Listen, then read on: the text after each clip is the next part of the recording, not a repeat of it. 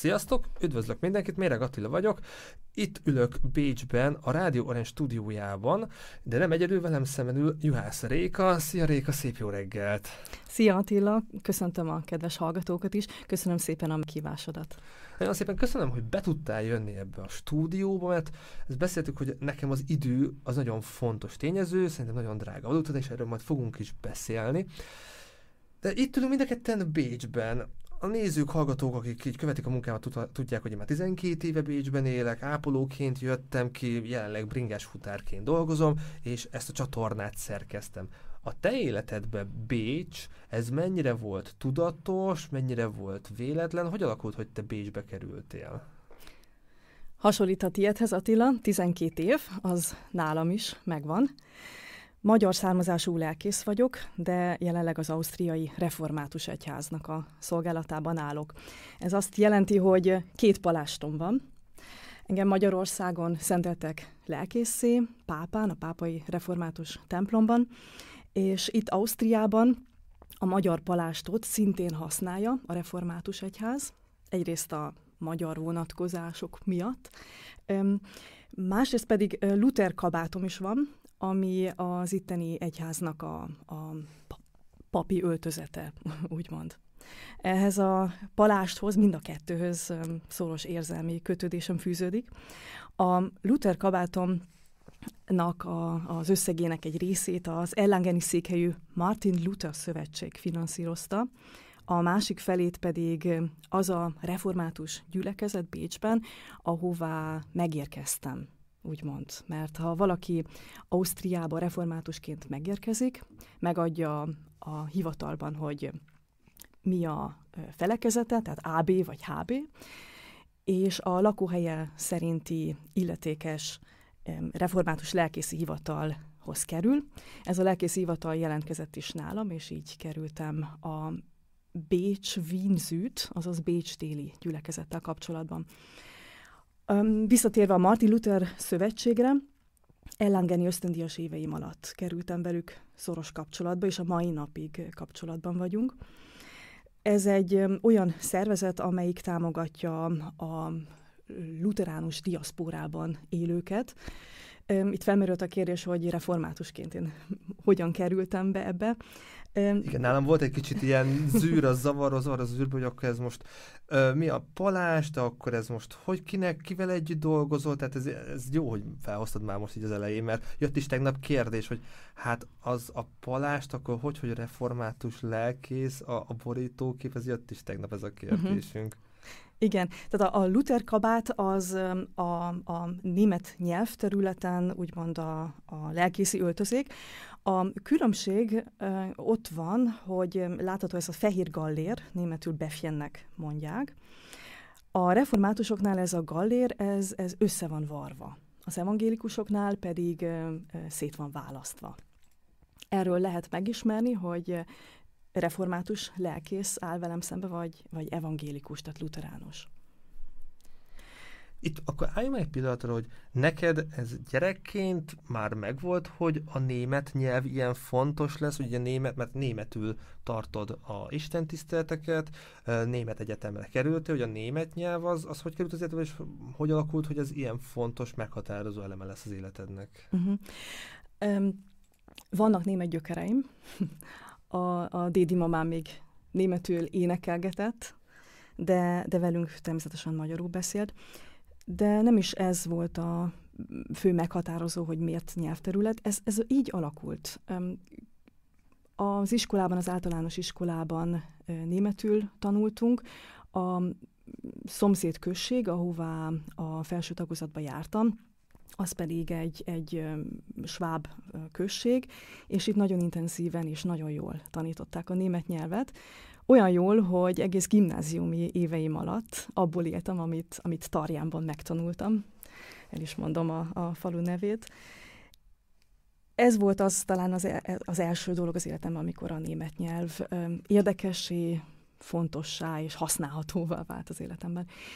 Utána úgy alakult, hogy a teológián fontos az, hogy külföldi szakirodalmat is olvassunk, és nekem ad, ott volt a német nyelv. Ebben próbáltam mindig elmélyülni, és az a lehetőség adott, hogy jelentkeztem ösztöndíjra Németországba, és ott persze a, a német nyelv még egyszer egy, egy elmélyül, elmélyülő fázisba került. Nagyon szeretem a német nyelvet. Nehéz volt, tényleg tíz év, tíz év kellett ahhoz, hogy, hogy kimerjek állni egy közösség elé, papír nélkül beszélni. Ehhez tényleg tíz év kellett, de a tíz évet azt, azt a felsőfokú nyelvvizsgától számítom. Nem semmi, nem semmi. És arról szerintem érdemes beszélni, hogy a református egyház és az evangélikus egyház, ők, ők hogyan kapcsolódnak egymáshoz, akár itt Bécsben is, hogy van három református, egy evangélikus, de ő, ezek azért tudnak egymással együtt dolgoznak, hogy ez pontosan mit akar? Lehet, hogy a nézőknek, hallgatóknak ez olyan fura, hogy ez most nem két, itt is nem két külön cég. Uh-huh. Uh, két különböző hagyományból jövő egyházról van szó, de ez a két egyház, ez, ez egy, egy közös szervezetbe tömörül, úgymond. Ennek a közös neve evangélikus és református egyház Ausztriában. Németül, ha mondom, akkor evangélische Kirche A und HB. Kicsit viccesnek hangzanak ezek, a, ezek az osztrák rövidítések. Ez azt jelenti, hogy itt Ausztriában a, a luterános tradíciót követő egyház sokkal nagyobb, mint a, a református egyház. Az egész ausztriai evangélikusság az körülbelül 300 ezer tagból, egyháztagból áll, ebből 12 ezer tagot számlál a református egyház. Tehát egy egyház szervezet, de, de valójában ez a két egyház a maga ö, autonómiáját ö, megtartja. Mindjárt elmondom, hogy ez szervezetileg ö, hogyan néz ki, de hadd térjek vissza még a palástomra. Nem látszik a képen, mert ez, ez a Luther kabát, a, a református befjennel, úgymond, de, de van nekem egy nagyon szép magyar palástom, ami, amihez nagyon nagy érzelmi kötődésem fűződik, ugyanis a magyar palástomat az anyagyülekezetem finanszírozta, tehát a, a Héregi Református gyülekezet. Ha segítesz, van valamelyik Igen? kép, amin látható az a palást rólad, esetleg azt megmutatom szívesen a nézőknek. Um, hárman állunk egy képen, Á, tudom, az, az Augustiner kirchében. Ez az a kép, igen. És um, is raktam. Vissza is adom a szót. Ez, ez a Bécsi um, Ágoston rend uh, templomában készült ez a felvétel. A, a Bécsi, aki Bécsben él, azt tudja, hogy ez a, ez a, a templom volt a Habsburgoknak a házasságkötési temploma, ez egy gyönyörű templom.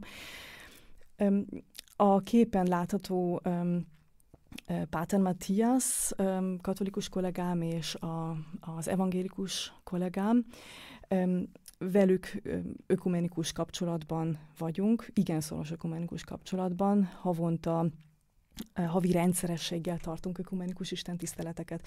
Ez a kép egy, az egyik ökumenikus istentisztelet után készült, ahol evangélikus kollégám Wilfried Fussenegger prédikált.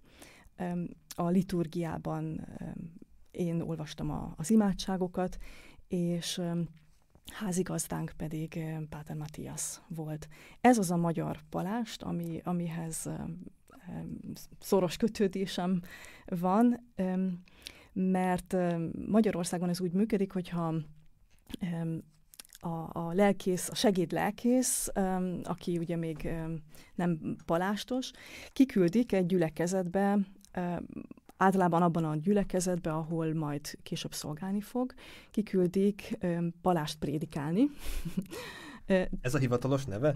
Palás prédikálás, igen, hogy a gyülekezet segítsen összeadni a pénzt a palásra. Természetesen egy részét az egyház kerület állja, a másik részét viszont a gyülekezetektől kérik. És engem az egyházkerület hazaküldött, úgymond, az anyagyülekezetembe, ahol, ahol nagy szeretettel fogadtak, és, és nagyon hálás vagyok azért, hogy hogy imádságban is hordozták a, a, az életemet, a munkásságomat, és ők voltak azok, akik az én esetemben az egész palástot fizették. Ez nagyon szép gesztus tőlük. Most a nézőknek megmutatok pár képet a, a templomról. Hogy a templomról is pár érdekességet, ami fontos lehet, most az utca frontot láthatják, hogy milyen ott dolgozni, milyen Mónikával, a másik lelkészsel együtt dolgozni.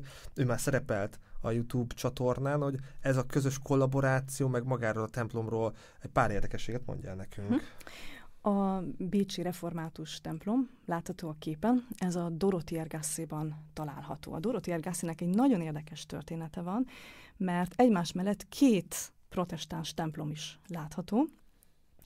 A református az szembetűnőbb, a mellette lévő templom az inkább jobban beolvad az utcaképbe. Tehát a, a bécsi evangélikus, a mi szóhasználatunkban, tehát a magyar szóhasználatunkban evangélikus templom, az a református templom mellett van. Ennek a története az, hogy um, második József idején a türelmi rendelet szabályozta azt, hogy a protestánsok láthatóvá válhatnak, úgymond, és um, um, templomot építhetnek. Ezzel a lehetőséggel élt is a protestáns közösség, és um, akkoriban um, második József egyrészt nagyon toleráns volt a protestánsokkal szemben, viszont nagyon szigorú volt a, a katolikus szerzetes rendekkel szemben. És ennek az ára az lett, hogy feloszlattak ott egy, egy apáca kolostort, azzal az indokkal, hogy csak azok a katolikus kolostorok maradhatnak meg, amelyek vagy iskolát működtetnek, vagy kórházat, vagy pedig intenzíven a gyülekezeti életben jelen vannak. És ez a kolostor, ez inkább ez inkább befelé fordulás, a, a meditáció, az imádságnak a kolostora volt, és természetesen nagyon sok pénzt is úgymond felemésztett második József szempontjából, és ezért feloszlatta ezt a kolostort, viszont az evangélikusok és a reformátusok megvásárolhatták ezt a, ezt a kolostor komplexumot. Ebből lett aztán a az evangélikus luteránus templom és a mi református templomunk. A református templomnak az az érdekessége Bécsben, hogy ez a legrégebbi épített protestáns templom Bécsben. És most a belső tért látják a belső térről esetleg, mert most nem tudjuk nem tudunk videófelvételt csinálni, meg nem tudjuk oda vinni a nézőket, hogy a belső térről mit érdemes elmondani? A belső tér híven visszatükrözi azt, amit valójában a, a reformátusok mm, hisznek és vallanak, mégpedig feltűnő, hogy a középpontban a szószék áll. Tehát az Isten igéje, az, az Isten igéjére való figyelés az a reformátusoknál igen, igen központi jelentőségű. Mit látunk még? Egy klasszicista stílusban épült templomot látunk, amiben, amiben a presbiterem szerint a, a lélek fürdik, mert az egyik vezetés alkalmával azt mondta a vendégeknek, hogy a mi templomunk az, amelyik egy római fürdőre hasonlít. Ezen persze sokan megrökönyödnek, hogy mondhat egy presbiter ilyet, egy, egy szakrális teret összehasonlítani egy római fürdővel, és mindig hozzáteszi, hogy igen, de nálunk a lélek fürdik. a templomnak nagyon jó akusztikája van, koncert templom már, már több évtizede. Pont most láthatnak egy képet, mindjárt rá közelítek egy koncertről a nézők.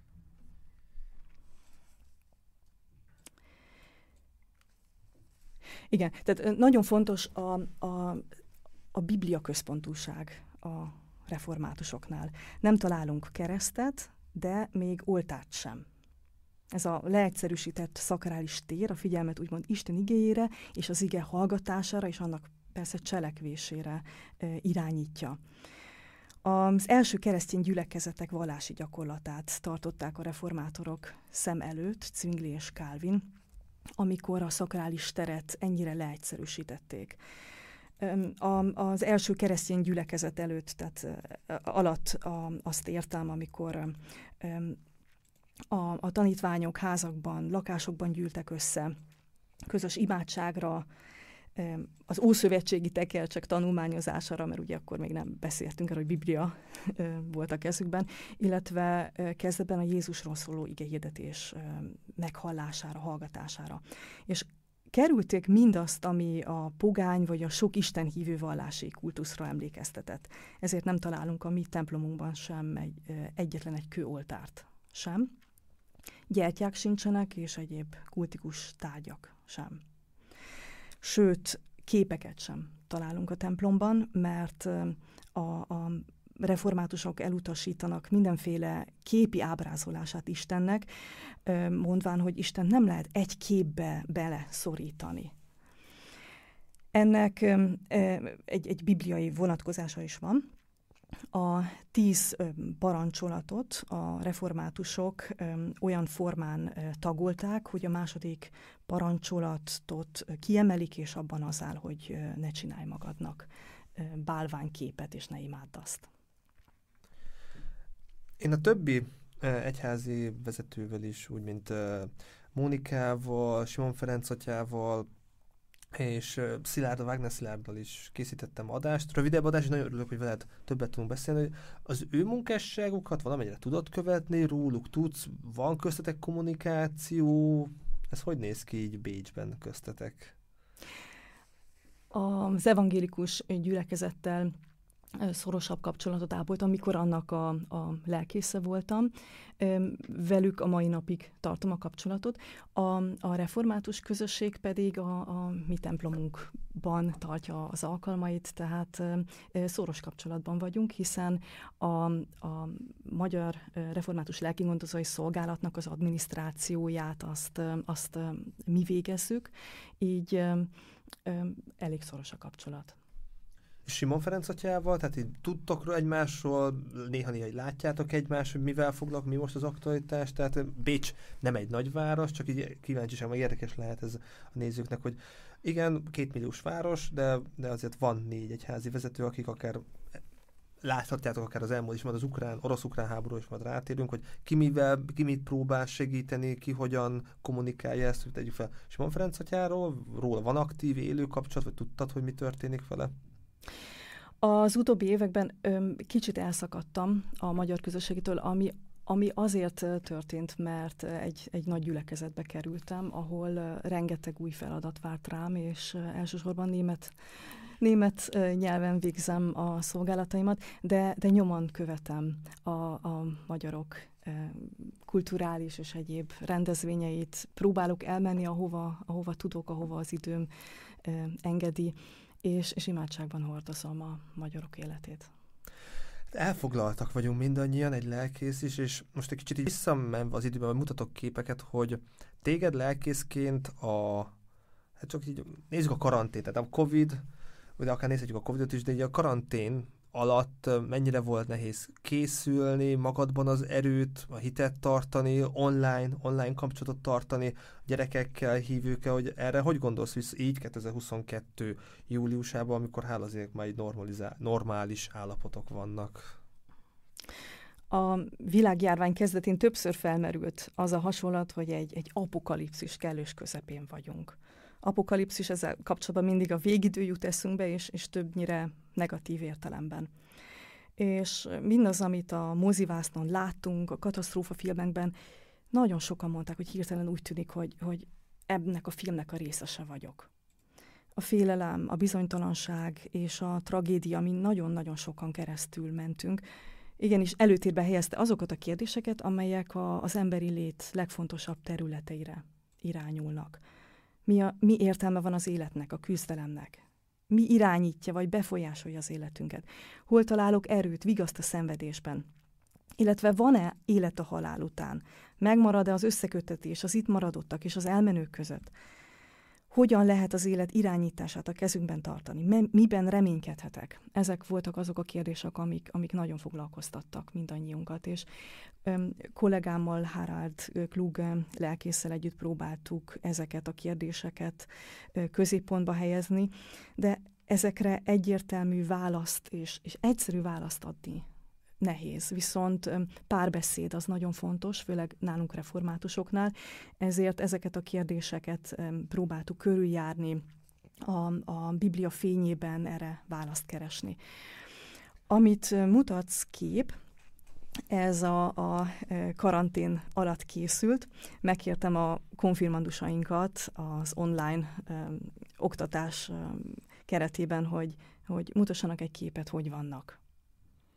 És ez, ez a visszajelzés érkezett. És, és te mennyire tudtad követni akár, hogy a, a, a, a tegyük fel a modern technikát használni, most mindjárt mutatok egy másik képet, amikor a, a, a, a számítógépedet használod, hogy így mennyire kellett gyorsan reagálni, mennyire volt nehéz reagálni, akár ilyen online, online Zoom meeting, ez Zoom meeting lehetett, igen, vagy akár, igen.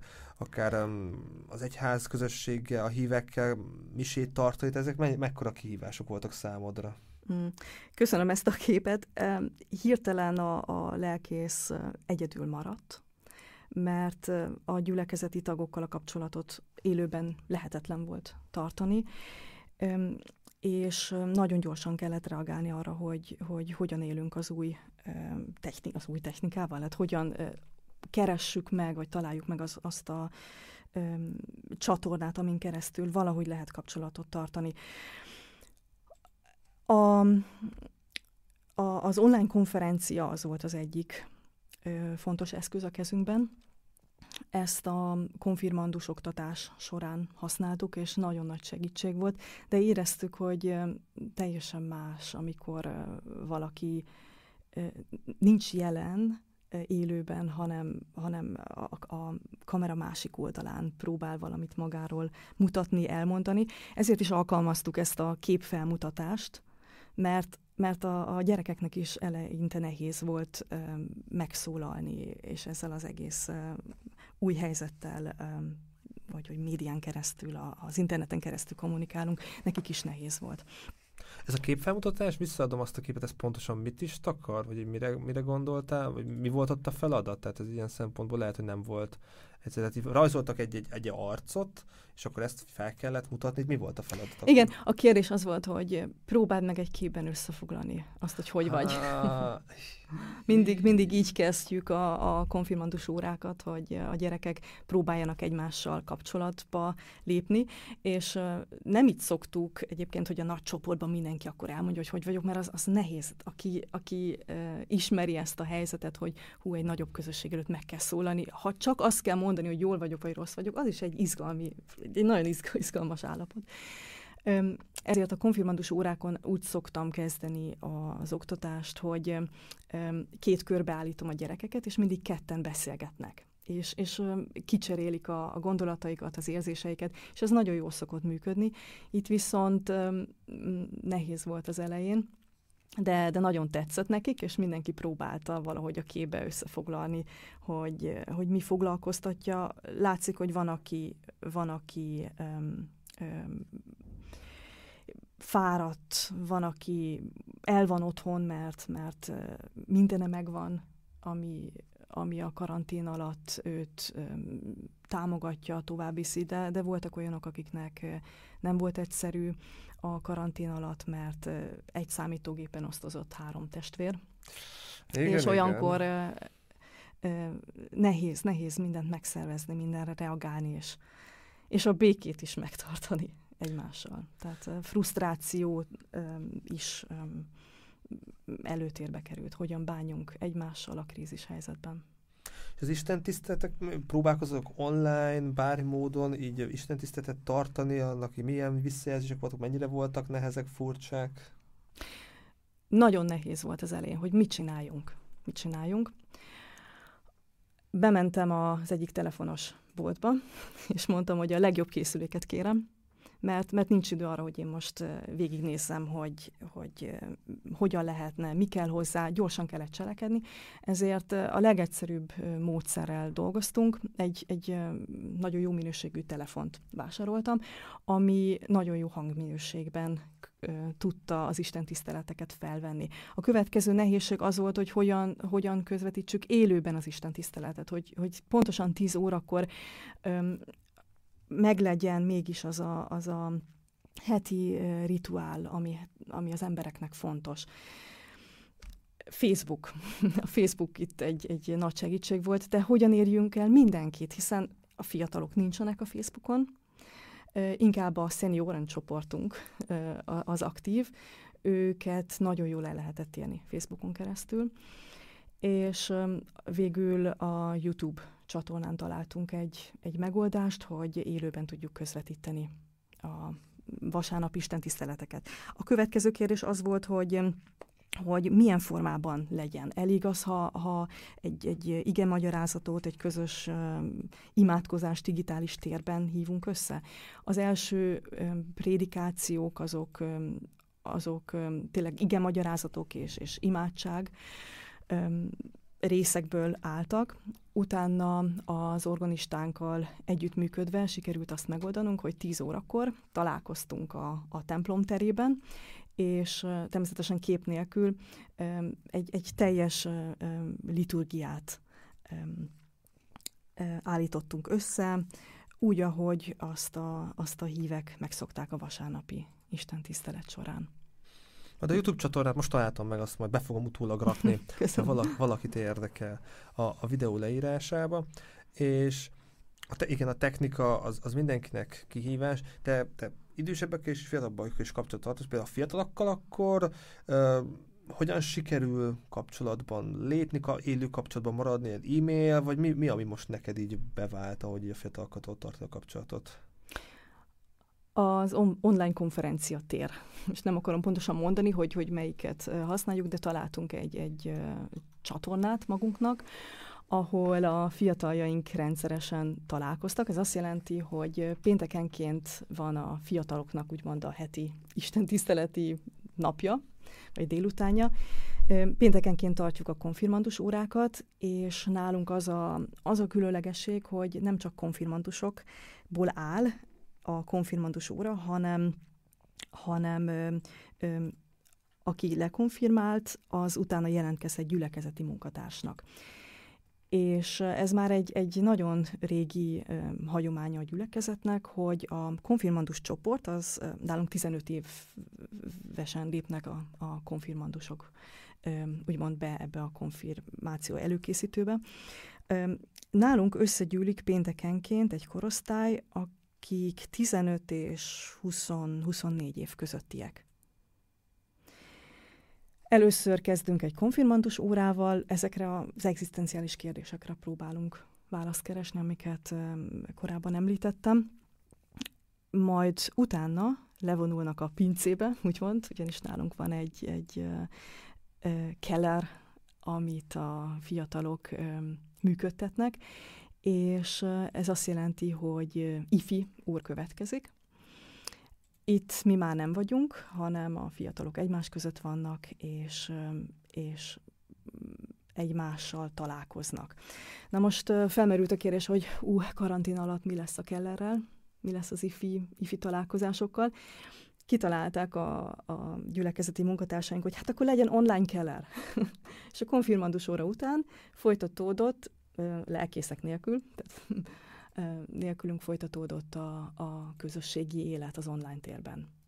Nagyon sokat jelentett ez a fiataloknak.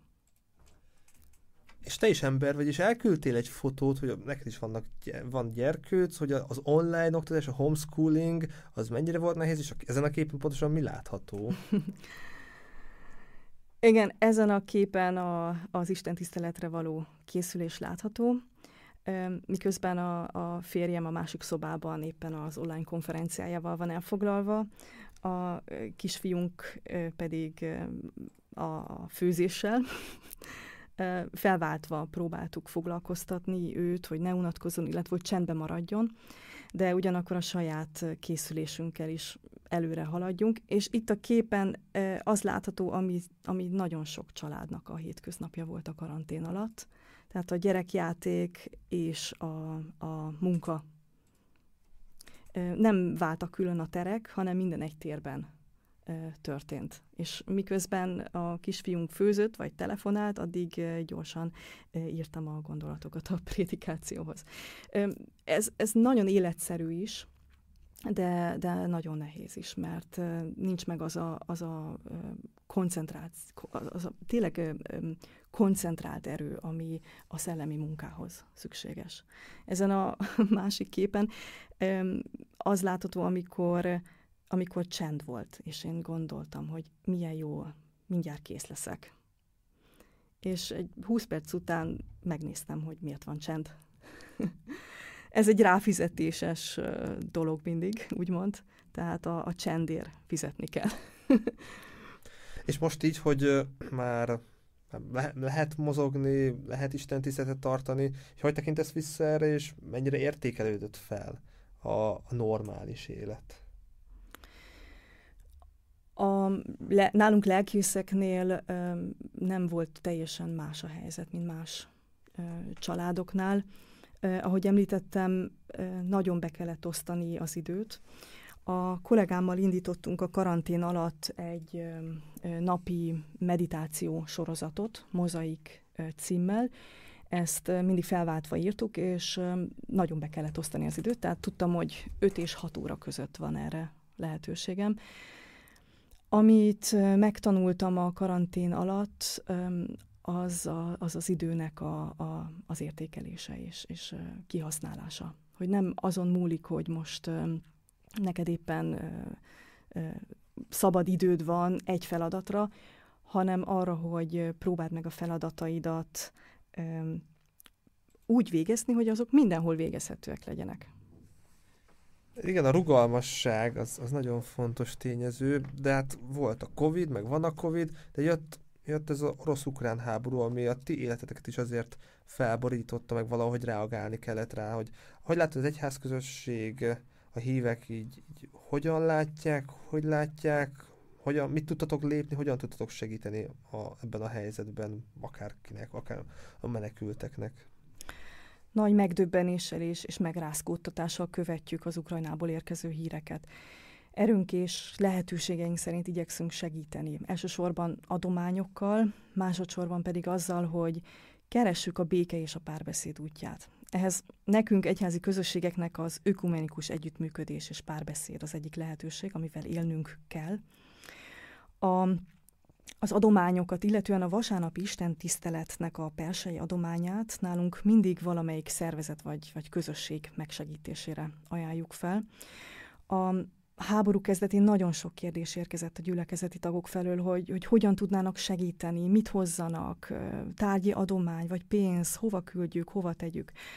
A segítésnél nagyon fontos volt számunkra, hogy a felajánlott tárgyi vagy pénzadomány a megfelelő időben is helyre érkezzen.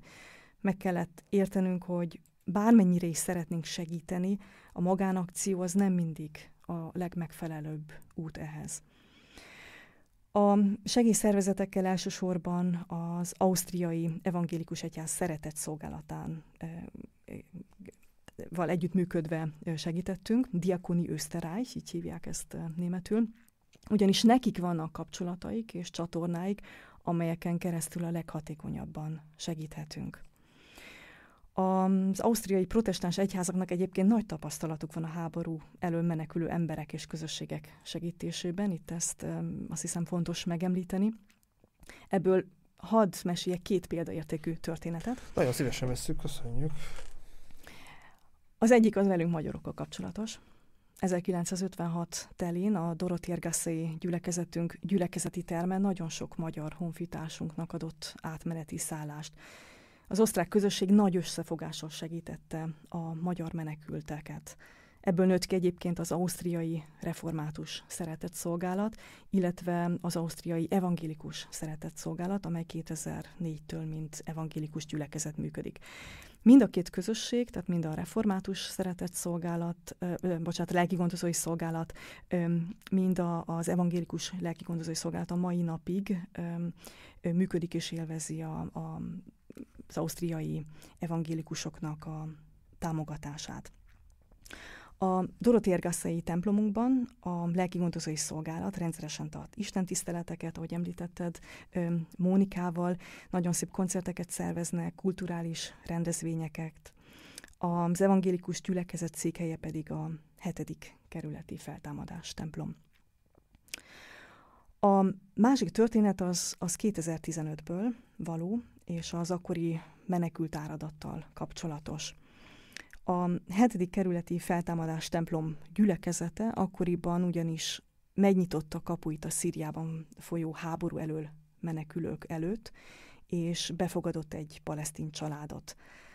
Ennek a családnak a tragédiája, abban állt, hogy immár másodszorra kellett elhagyniuk szülő és lakóhelyüket. Pici gyerekekkel érkeztek, és a beteg nagymama útközben Törökországban elhunyt. Én akkor 2015-ben a, a magyar evangélikusoknál szolgáltam, és ebben a templomban így többször kapcsolatba kerültem a helyi gyülekezettel, illetve a, a családot is többször meglátogattam. Nagyon megrendítő volt, ahogyan, ahogyan az anyák megpróbálták a gyerekekben és egymásban is a reményt tartani.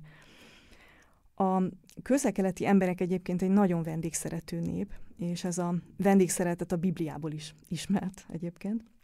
Ezzel kapcsolatos egy igen megható történet. Amikor beléptem a, a vendégeinkhez, a vendégeinknek otthont adó gyülekezeti teremben, hirtelen velem voltak elfoglalva, megkínáltak helyjel, megkínáltak étellel, és tálcán italt hoztak nekem.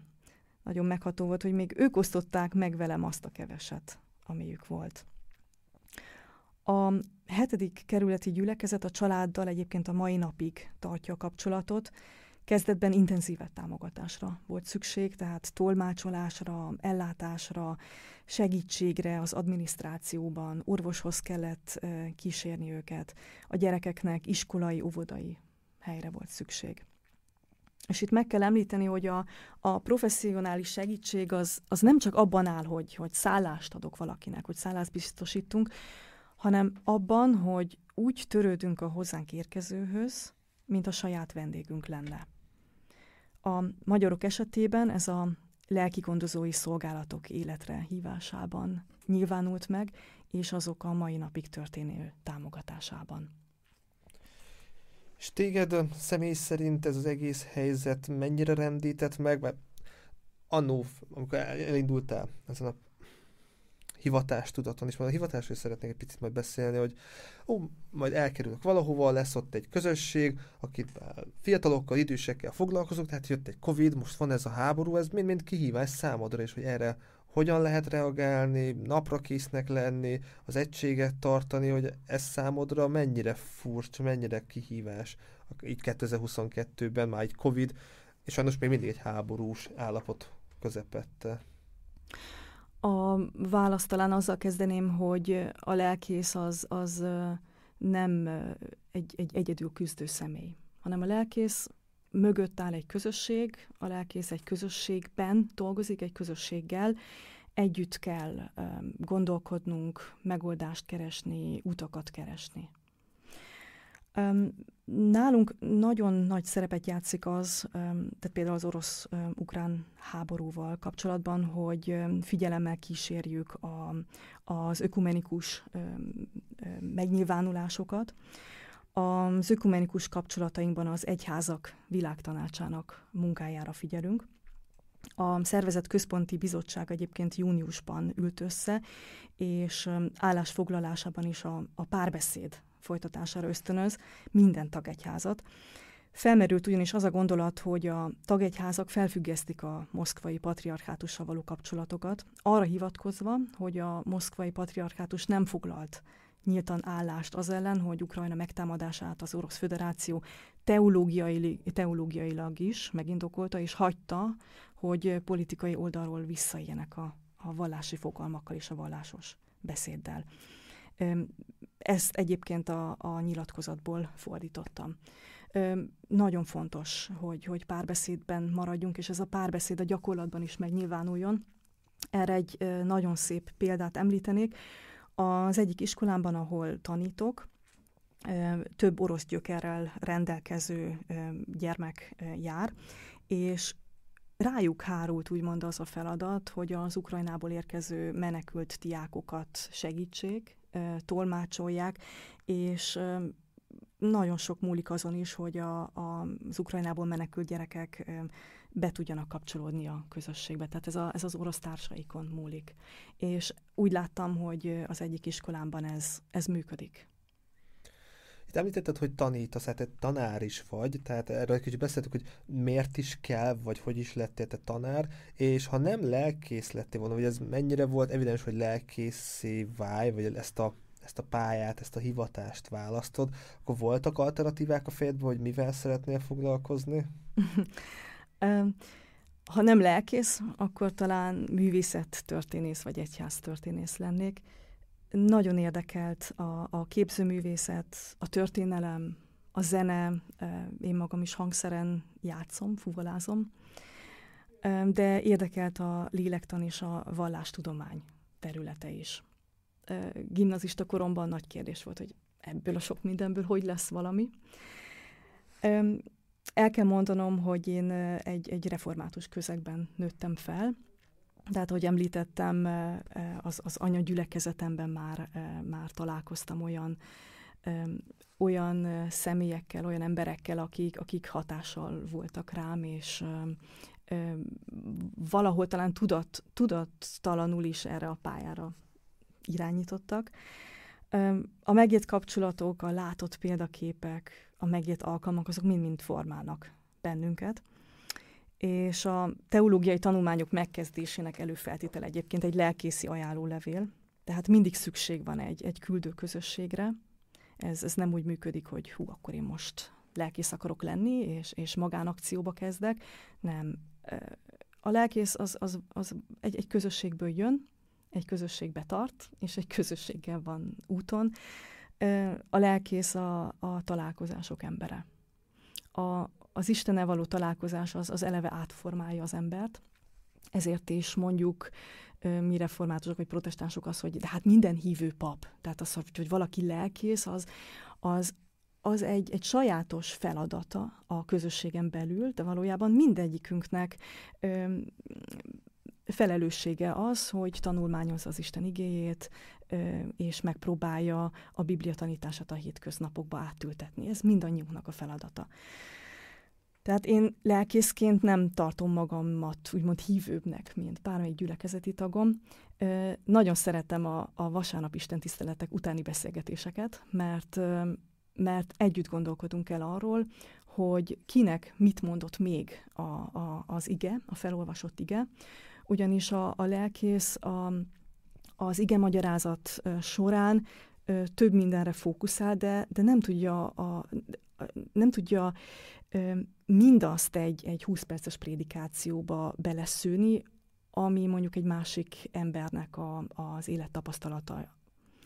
Ezért a prédikáció az, az, az párbeszédre alapul. Tehát elsősorban ugye az imádságon keresztül az Istennel való párbeszédre, a, a, Biblia igé, a bibliai ige és, és a, a, az én gondolatvilágom, az én hitem közötti párbeszédre, és utána köztünk emberek között folytatódik ez tovább.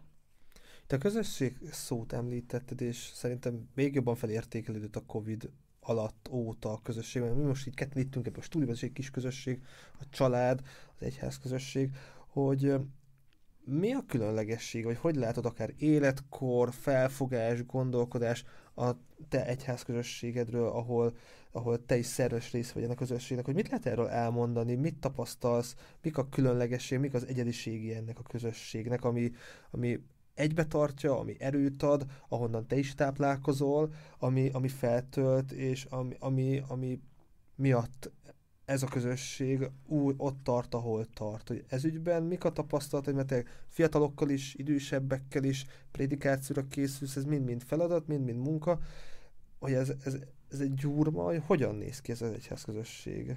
Uh-huh.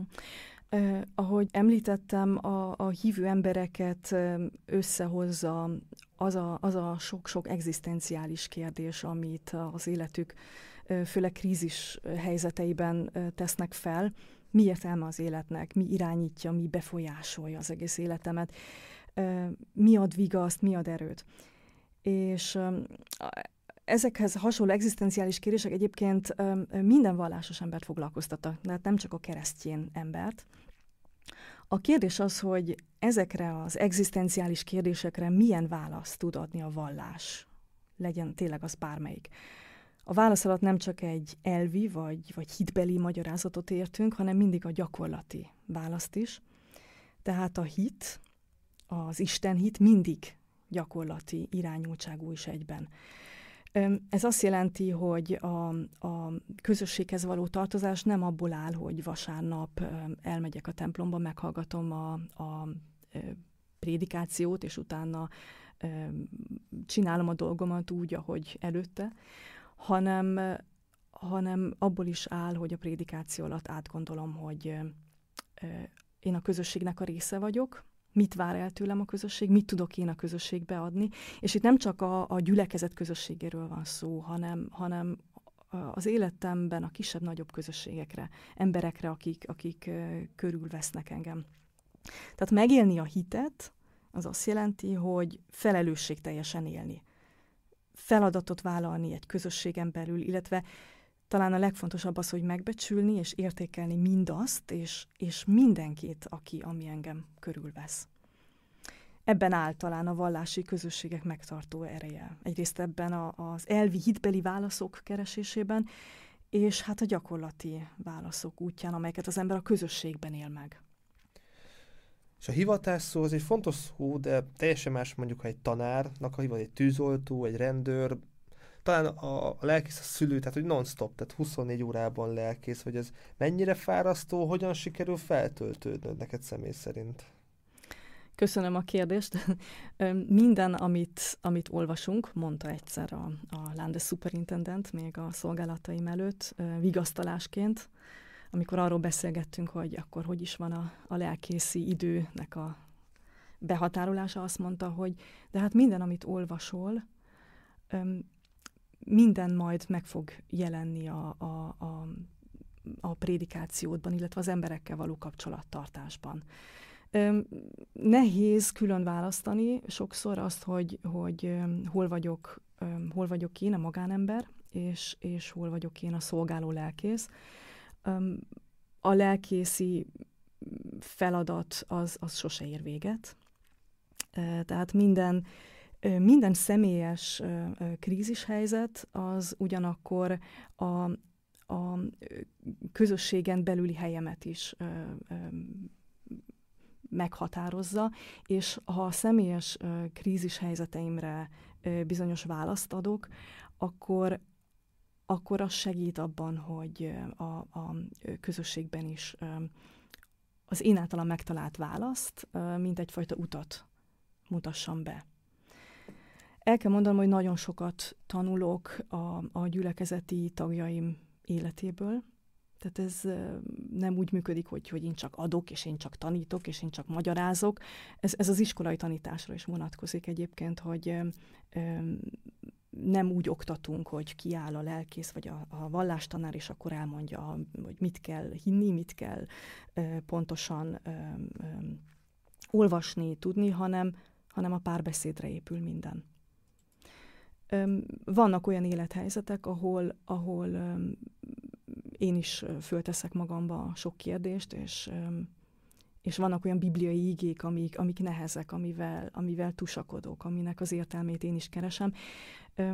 Én mondjuk abban, a, abban az áldott helyzetben vagyok, hogy nem egyedül vagyok egy gyülekezetben lelkész, hanem van egy, egy nagyon kedves kollégám, akivel, akivel rendszeresen gondolatokat cseréljünk, és egymást szinte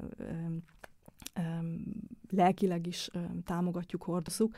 Ez a, ez a kicsi munkaközösség, ez nekünk nagyon nagy erőt ad. Mert, mert a, ebben a munkaközösségben fontos, hogy a, a kételkedésünket is kimondjuk, a kételjeinket, a, a problémáinkat. És a, a párbeszéd folytán a, az igére való figyelés is persze hozzájön, tehát egymást próbáljuk bátorítani bibliai történetekkel, és, és persze élettapasztalattal. Tehát, meg, meg gondolom a család is, tehát a családban is sikerül feltölteni, meg rengeteg energiát adnak, hogy újabb nap, újabb kihívás, újabb, újabb hét, Persze, természetesen. Nekem nagy segítség az, amikor egy, egy fáradt iskolai vagy, vagy gyülekezeti nap után egyszerűen leülök játszani. akkor, akkor az, a, az a két óra, az a két, néha három óra, az, az tényleg csak a családé, csak a játéké, csak a, az egymással való kapcsolaté. És ez egy főleg utazás témájú csatorna volt, meg még mindig nagyon fontos az utazás, és érdekelne, hogy te három országban éltél hosszabb ideig, tehát Magyarország, Németország, Ausztria, hogy voltak furcsaságok, különlegességek, akár privát emberként, akár teológusként, lelkészként, amivel így meg kellett birkózod, amire így furcsa helyzetekbe belekerültél akár, vagy így itt élünk Európában, nagy különbségek nincsenek ezek között az országok között. Erről sztorizni tudnék. Ez a lényeg a podcastnek, hogy van időnk. A, a kedvenc történetem az, ugye teológusként az ember egy, egy teológus közösségbe érkezik, amikor külföldre megy.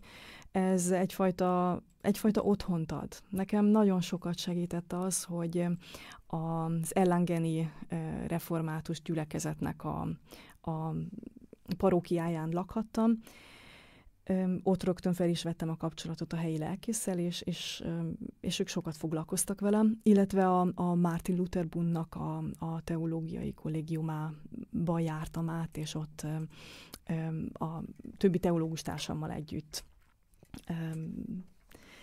tartottam a kapcsolatot, éltük meg a hétköznapokat. A, a sztori az ott kezdődik, hogy egy délután ültem a templomkertben, és bejöttek turisták a kertbe, és kérdeztek, hogy akkor ez milyen templom, mit lehet erről tudni, és én a kis magyar akcentusommal elmondtam, hogy mit kell tudni erről a templomról, és kérdezték, hogy honnan jövök. És mondtam, hogy Magyarországról, kicsit kérdeztek rólam, és annyira, annyira megörültek ennek, hogy én vezettem őket, hogy velem találkoztak, hogy, hogy pénzt nyomtak a kezembe, hogy tessék, ezt, ezt, ezt tegye el, igyon egy kávét, menjen ebédelni, annyira örülünk. És, és több, több ilyen, ilyen történet van, hogy, hogy nagyon nyitottan és, és szeretettel fogadtak.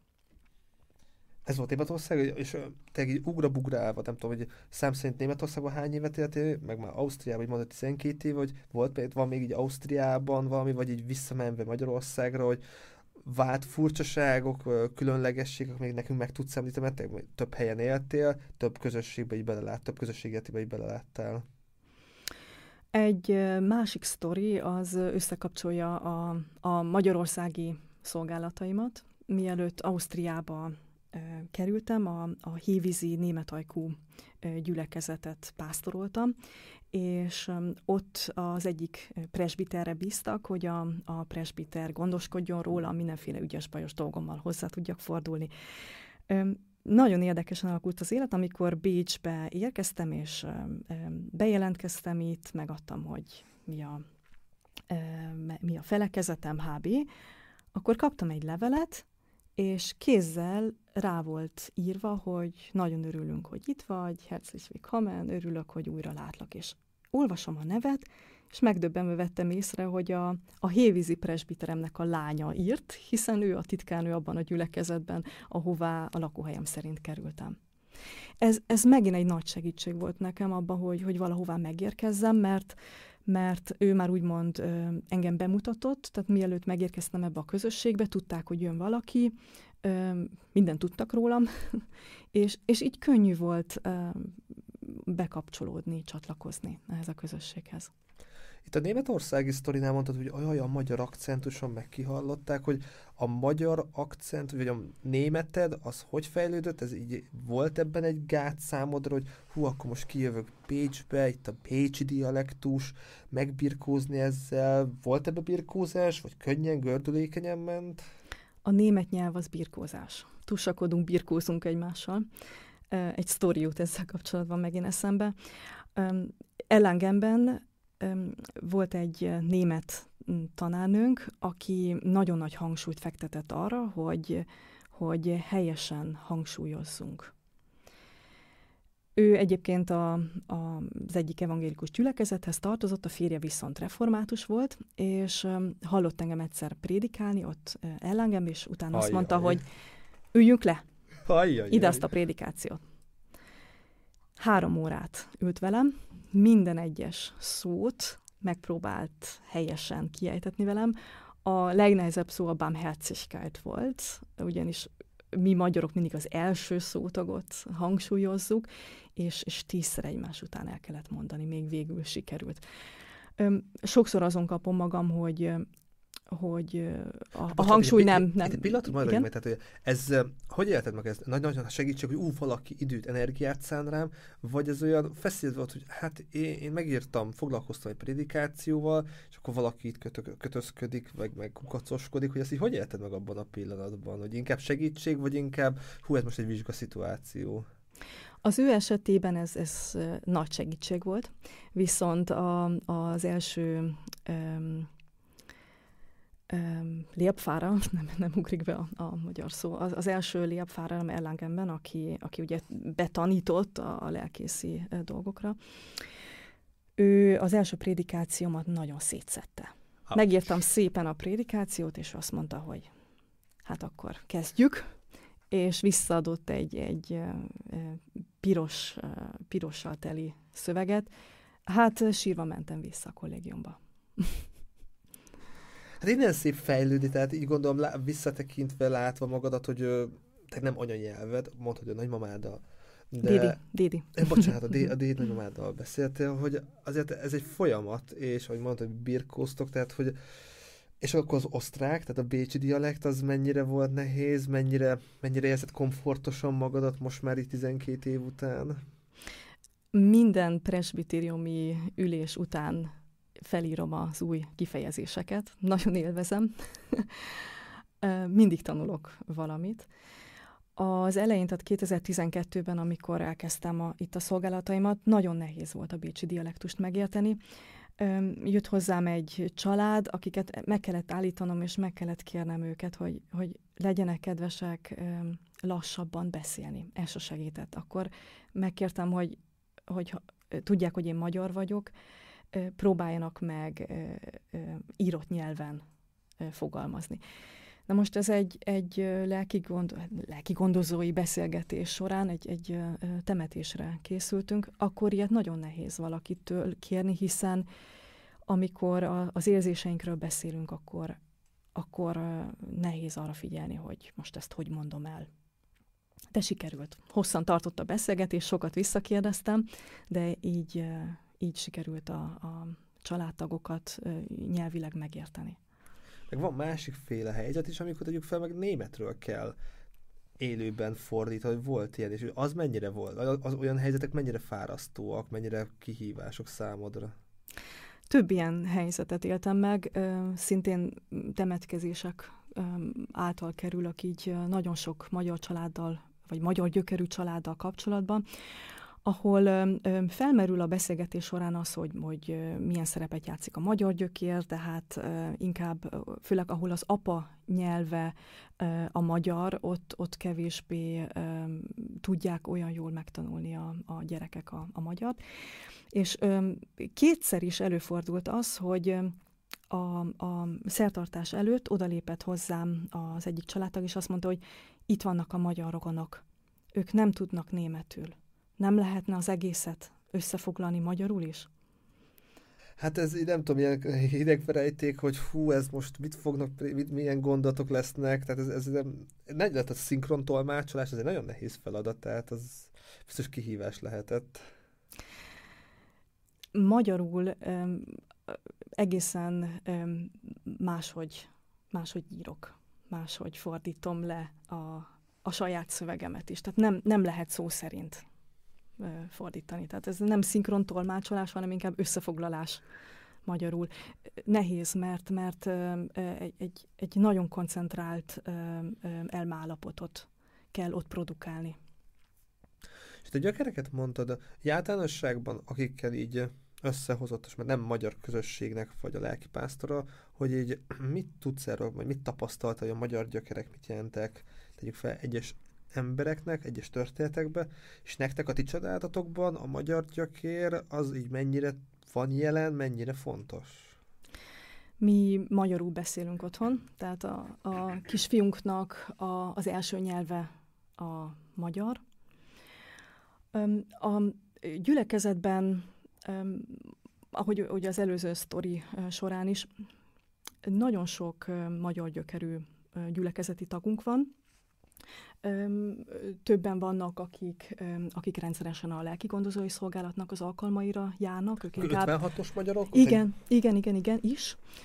de, de több olyan család van, aki, aki burgellandi magyar, az ő esetükben, tehát ahol, ahol a, a család nyelve végül is a német lett, ott például a konfirmációkor, a legutóbbi konfirmációkor került az elő, hogy megkértek, hogy a prédikációt szintén a magyar rokonok miatt fordítsam le. De időben megkértek, tehát az, az könnyebb volt.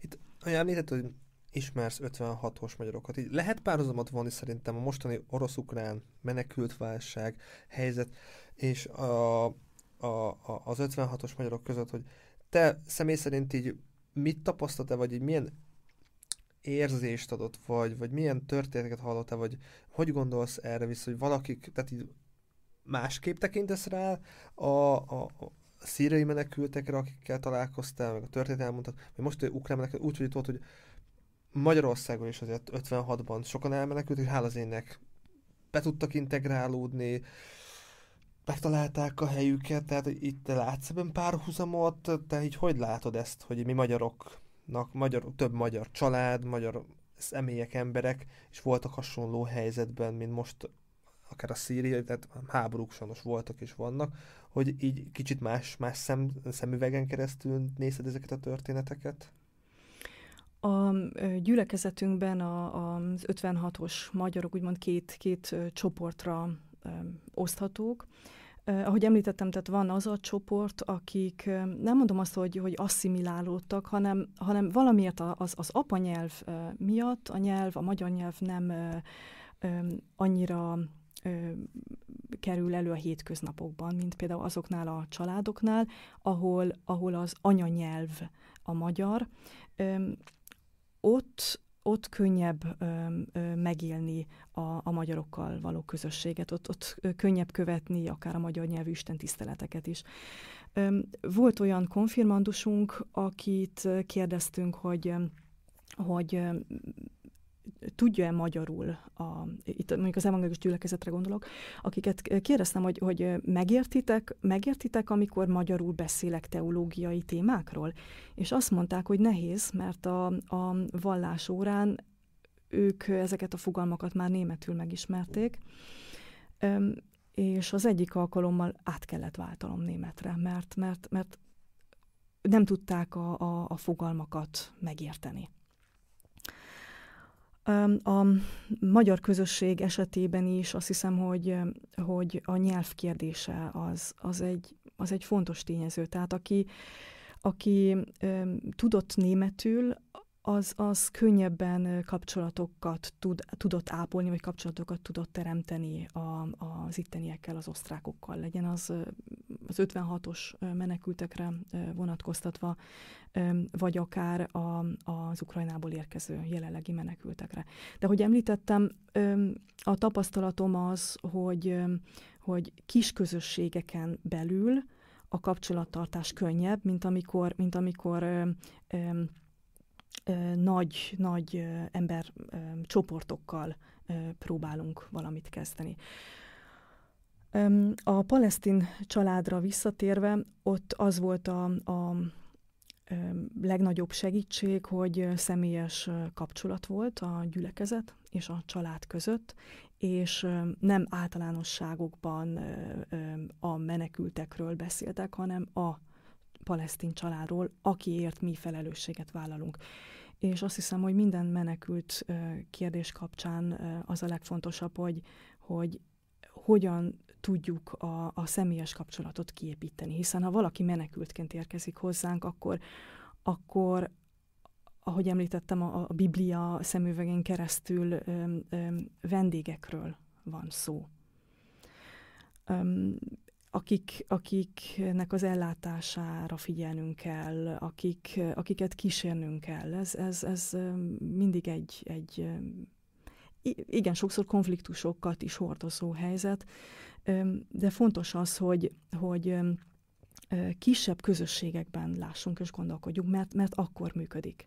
És a, a református egyház, az ausztriai református egyház is kis közösségekben gondolkodott, amikor létrehozta egyrészt az evangélikus lelkigondozó szolgálatot, másrészt pedig a, a magyar református lelkigondozó szolgálatot. Mert, mert az átláthatóbb, és ott az emberek ismerik egymást, és e, ugye a reformátusság az is egy, egy összekötő kapocs.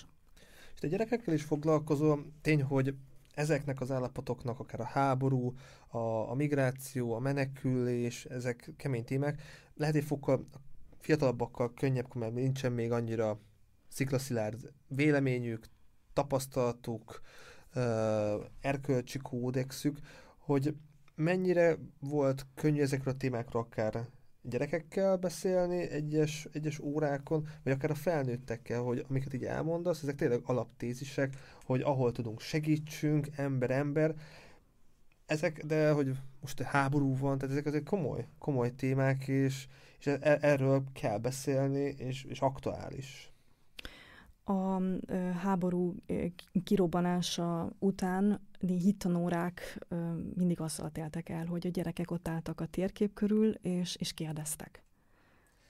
Hát ez még egy történész, történelem tanárnak földre, tehát sok mindenki egy kihívás.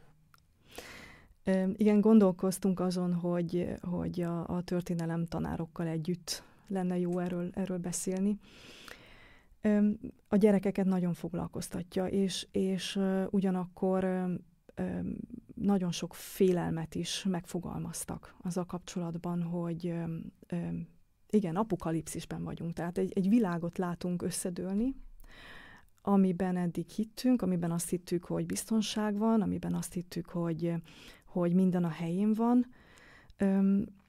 Ez ugye már tapasztalható volt a, a, a klímakrízis elején is. Tehát az, a gyerekeket... az is téma volt, meg téma szokott lenni? Ó, ter- természetesen, De igen, jó, igen. Itt jó. mondjuk el kell mondanom, hogy a, a gyülekezetben is ez egy nagy téma. Most azon dolgozunk, hogy a, a tettünkön lévő napelemet hogyan tudjuk, uh, hogyan tudjuk kibővíteni. Ez te oldaladról jött, vagy inkább a gyülekezetnek volt ez fontos, vagy ez mind a kettő oldalról? A gyülekezetnek ez a, ez a napelem téma már, már évtizedek óta nagy téma, ugyanis mi vagyunk az egyik, talán a, a bécsi gyülekezetek között az első, aki, aki napelemet tetetett fel a, a templomra. Ez 20, 20 évvel ezelőtt volt. Most ugye a nagy kérdés az, hogy ezt a napelemet újra um, aktualizálni kell, bővíteni kell. Um, Szuper, tök jó. Ezek, ezek nagyon aktuális témák, tehát a háború, a krízis, a, a látott, a megélt világrend összeomlása, ezek napi témák az iskolában is, a gyülekezetben is. És erre felkészülni, olyan gondotokat átadni, ez gondolom bőven kihívás, meg bőven nehéz feladat elé állít. Na most van a kezemben egy, egy könyv. A könyv. a könyv. A bibliai történeteken keresztül nagyon sok um, élethelyzetet látunk, és, és azt is látjuk, hogy évszázadokkal, évezredekkel ezelőtt hogyan birkóztak meg az emberek ezzel a krízis helyzettel. És ugye mai napig használjuk azt a tudást, azt a, azt a hitet, azt a gondolatvilágot, ami, ami az akkori embereknek erőt adott. Nagyon elgondolkoztatott egy beszélgetés, ezzel kapcsolatban eszembe, egy száz éves cselekezeti tagunkkal. Jó egészséget kívánunk innen neki továbbra is. Ő az első a karantén után Isten tiszteleten is eljött, és, és beszélgettünk arról, hogy ő hogy látja, hiszen ő más, a világot más szemszögből nézi. Sok mindent látott már. Sok mindent látott, és, és ő is azt mondta, hogy, hogy annyi mindent látott már, ne ijedjük meg, hanem figyeljünk arra, hogy hogyan tudjuk a lehetőségeink szerint a, az apokalipszist posztapokalipszissé posztapokalipszisként látni, tehát meg, megbomlott a, a világrend, összetörik, és talán el is múlik az a, az a világ, ami, amit, amit mi eddig azt hittük, hogy wow, ez a csúcs. De kérdés az, hogy mi jön utána. Nem biztos, hogy rosszabb. Viszont, viszont nagy felelősség az embernek, hogy ebben a, a krízis utáni helyzetben most utakat keressen mi az, amire rálépünk, és mi az, amire nem kellene, hogy, hogy visszatérjünk. És neked is, mint teológus, lelkészként voltak mélypontjaid, akár a Covid alatt, vagy így az eddigi pályád alatt, ahol akár egy társad, egy ilyen beszélgetés segített? Öm, vannak, a, van, mindenkikünk életében van, van olyan mélypont, amikor egy hozzánk közelállót elveszítünk, amikor valaki megbetegszik. Ilyenkor, ilyenkor nagyon fontos az, hogy legyen valaki, akivel megbeszéljük. Nekem ugye a kollégám az, aki, akivel nagyon sok mindent meg tudunk beszélni, de ugyanakkor a, a református ember azt hiszem egy, egy olyan ember, aki, aki a háládatosságra épít. Ez a, az a hitvallásunkban is egy nagy szerepet játszik, hogy, hogy mindenkor mindenért hálát adjatok. Amikor krízis helyzetben vagy, akkor ne add fel azt a hitet, hogy, hogy az Isten veled megszakítja a kapcsolatot, mert az Isten keres minket a krízisben is, és, és legyél hálás a, a jövőért, amit még nem látsz, de tudod, hogy az Isten erőt fog adni ahhoz. Lépésenként. Az Isten az erőt nem egyszerre adja, hanem, hanem lépésről lépésre. Legyél hálás azért a pici erőért, amit kaptál, azért a, a dologért, amiért éppen a krízis helyzetben még hálás vagy, és, és ezzel a háládatossággal próbálja a jövőre is tekinteni. Tehát köszön meg azt, amit, amit még nem látsz, hogy eljön, de legyél azért hálás, hogy az Isten az életedben ezt, ezt e, e, be fogja teljesíteni. Tehát nekem, nekem személy szerint ez, ez ad mindig erőt. A jövő szót mondtad, így jövőbe így mennyire látsz, hogy fel mondjuk a nyár, tehát ilyen könnyedebb témára, hogy pihenés szempontjából mi várható, vagy így 2022, vagy így mondtad a napkollektot, hogy messzebb menő jövő tervek, fix dolgok vannak így az életedben, amit így előre látsz most? Ö, inkább egy, egy félelemről beszélnék. Hú, ezt nem gondoltam volna, hogy ezt fogod mondani. Ami a digitális világgal kapcsolatos. Tehát ugye ez a, ez a jövőnk is valahol. Nagyon jó, hogy a gyülekezettel beindult a, a digitális csatornákon keresztül is a kapcsolattartás. De ugyanakkor az iskolában a, a gyerekeknél látom, hogy a, a telefon nélkül nincsenek meg, Amúgy mi felnőttek a... sem, én a magam nevében mondom, hogy tényleg nagyon sokat használom a telefon, tehát így a felnőttek is azért bajlódnak De ezzel. A probléma az, hogy, hogy minden, minden időt, minden gondolatot, ami szabad lenne, azt rögtön próbálják kitölteni valamivel, ami szórakoztató, informáló, inspiráló. Ez nagyon nagy kihívás a tanároknak és a, a családoknak is. Azért is említem meg ezt, mert, mert számomra ez a jövőkép, hogy hogyan tudunk hogyan tudunk a, a gyülekezeti tagokkal intenzívebben, akár e, ezen a, a csatornán keresztül is kapcsolatban maradni, de ugyanakkor félve nézem azt, hogy a, az ősi történetek, most legyen az a, a Biblia története például, a, a gyerekek nem, nem tudják megfogni, nem tudják, nem tudnak ezekkel a történetekkel sokszor mit kezdeni, mert, mert ezeket olvasni kell, ezeket nem a, a, a YouTube-on keresztül egy, egy bejátszott filmen mutatjuk meg, hanem ezeket igenis olvasni kell, a, a nyelvezete nehéz, és, és sokszor a tartalma is nehéz. Tehát könnyebb a, a szuperhős történetbe elmélyülni, hiszen de a Bibliában is vannak szuperhős történetek. Meg is vannak mese, bocsánat, szabdalmák, tehát vannak jó filmek, tehát a Koppolától kezdve a Jézus utolsó megkísért, tehát vannak Igen, igen, igen, filmek. igen, igen. De kérdés az, hogy tudunk -e ezekkel bánni. És az egy, ez egy nagyon nagy felelősség, ami, ami ránk vár a jövőben, hogy hogyan tudunk a, a digitális tartalmakkal bánni. És anyaként ezt így mennyire tudatosan, mennyire milyen szabályokat, vagy, vagy alappilléreket helyeztél, hogy te így szeretnéd csinálni, mert tegyük fel, nem, majdnem egy korosztály vagyunk, hogy a mi gyerekkorunkban ezek nem voltak, meg a mi szüleink ilyen helyzetben nem kerültek, és persze most már nagyon sok könyv van, nagyon sok ember, jó dolog, pszichológus nyilatkozik erről, hogy te például szülőként ezt így hogy próbálod helyes mederben tartani? A, a, a digitális eszközök nagyon sok mindenben segítenek minket, és fontos az, hogy a, a gyerekek megtanulják azt, hogy hogyan tudom ezeket a legjobban használni, hogy ezeknek ne a rabja legyek, hanem, hanem tudjam, hogy ah, mikor, mikor melyik eszközre, mikor melyik alkalmazásra van szükségem. Öm, nincs nálam Biblia, mert van egy alkalmazás, amin, amin nagyon könnyen elérem a, a bibliai tartalmakat.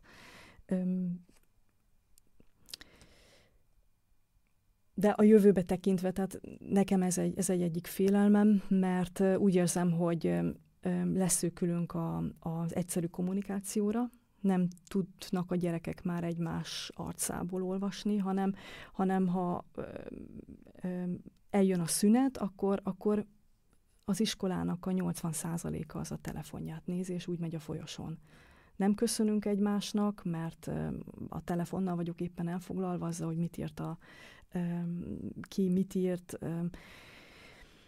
Remélem, hogy, hogy a, az új generáció nem lesz ennek a rabja, annyira, mint ahogy ez most jelenleg kinéz. Edukálni kell, meg mm, tanulni, igen, meg igen, jó igen, példát. Igen. Ja, ez majd ki, ez kihívás minden szülőnek elhiszem, hogy most mennyi idő, mennyi idő, mikor adja a kezébe, mikor lehet, az osztálytársainak van, mert tehát a, a lelkésznek is ez kihívás, mert uh, ugye elérhető az interneten mindenféle tartalom. Uh, a Jó karantén is, alatt is. Uh, nagyon nagy uh, szerepe volt annak, hogy például a, a, a, az ORF-en um, református Isten tiszteletet közvetítettek, ami ugye a református hívőknek fontos volt a, a karantén idején. De ez, ez ugyanakkor a, az embert elkényelmes, egy kényelmi pozícióba helyezkedik, és azt mondja, hogy miért jöjjek a közösségbe, amikor, amikor elérhető ez ugyanaz, mint a okostelefon. Hát akkor videótelefonnal felhívom, miért találkozzak, otthon van a Netflix, miért menjek el moziba, tehát ez sok-sok kérdést felvet, de nézzünk ilyen pozitív kicsengés a műsor végén, tehát hogy a nyár, milyen tervek vannak, tehát ez egy kicsit ilyen nem apokaliptikus, de nézzünk inkább ilyen pozitív dolgot is. A nyárra hogy tekintesz előre? A most, vagyunk, bocsánat. Most ö, ö, júliusban ö, nekünk lelkészeknek is jár szabadság, úgyhogy három hétig nem leszek elérhető, viszont augusztusban már várom a, a kereszteléseket, akkor több család is van, akivel majd találkozom, Üm, illetve nyár, nyár az, az mindig a, a találkozásoknak az ideje, mert akkor, ha ugye a Covid helyzet engedi, akkor ö, nem az iskolára kell készülni, hanem van idő a családokat meglátogatni. Akkor jó pihenést kívánok a nyára, jó feltöltőt, és köszönöm szépen, hogy tudtál erre a beszélgetésre időt szállni. Kedves nézőink, hallgatóink, minden információ az egyházközösséggel kapcsolatosan a videó leírásában megtalálható. Ebben a műsorban most ennyi fér bele, de beszéltük így a, a műsor előtt, hogy lenne még egy-kettő téma, amit lehet, hogy a jövőben majd érdemes lenne kivesizni, majd foglak keresem, amikor mind a ketten ráírunk, akkor szívesen látlak ugyanígy itt a stúdióba. Elég köszönöm szépen, hogy befáradtál hozzám. Köszönöm szépen a meghívást, Attila, és a beszélgetést. Kedves nézőink, hallgatóink, legyen szép napotok, köszönjük szépen, hogy velünk tartottatok, vigyázzatok magatokra, és találkozunk legközelebb is. Sziasztok!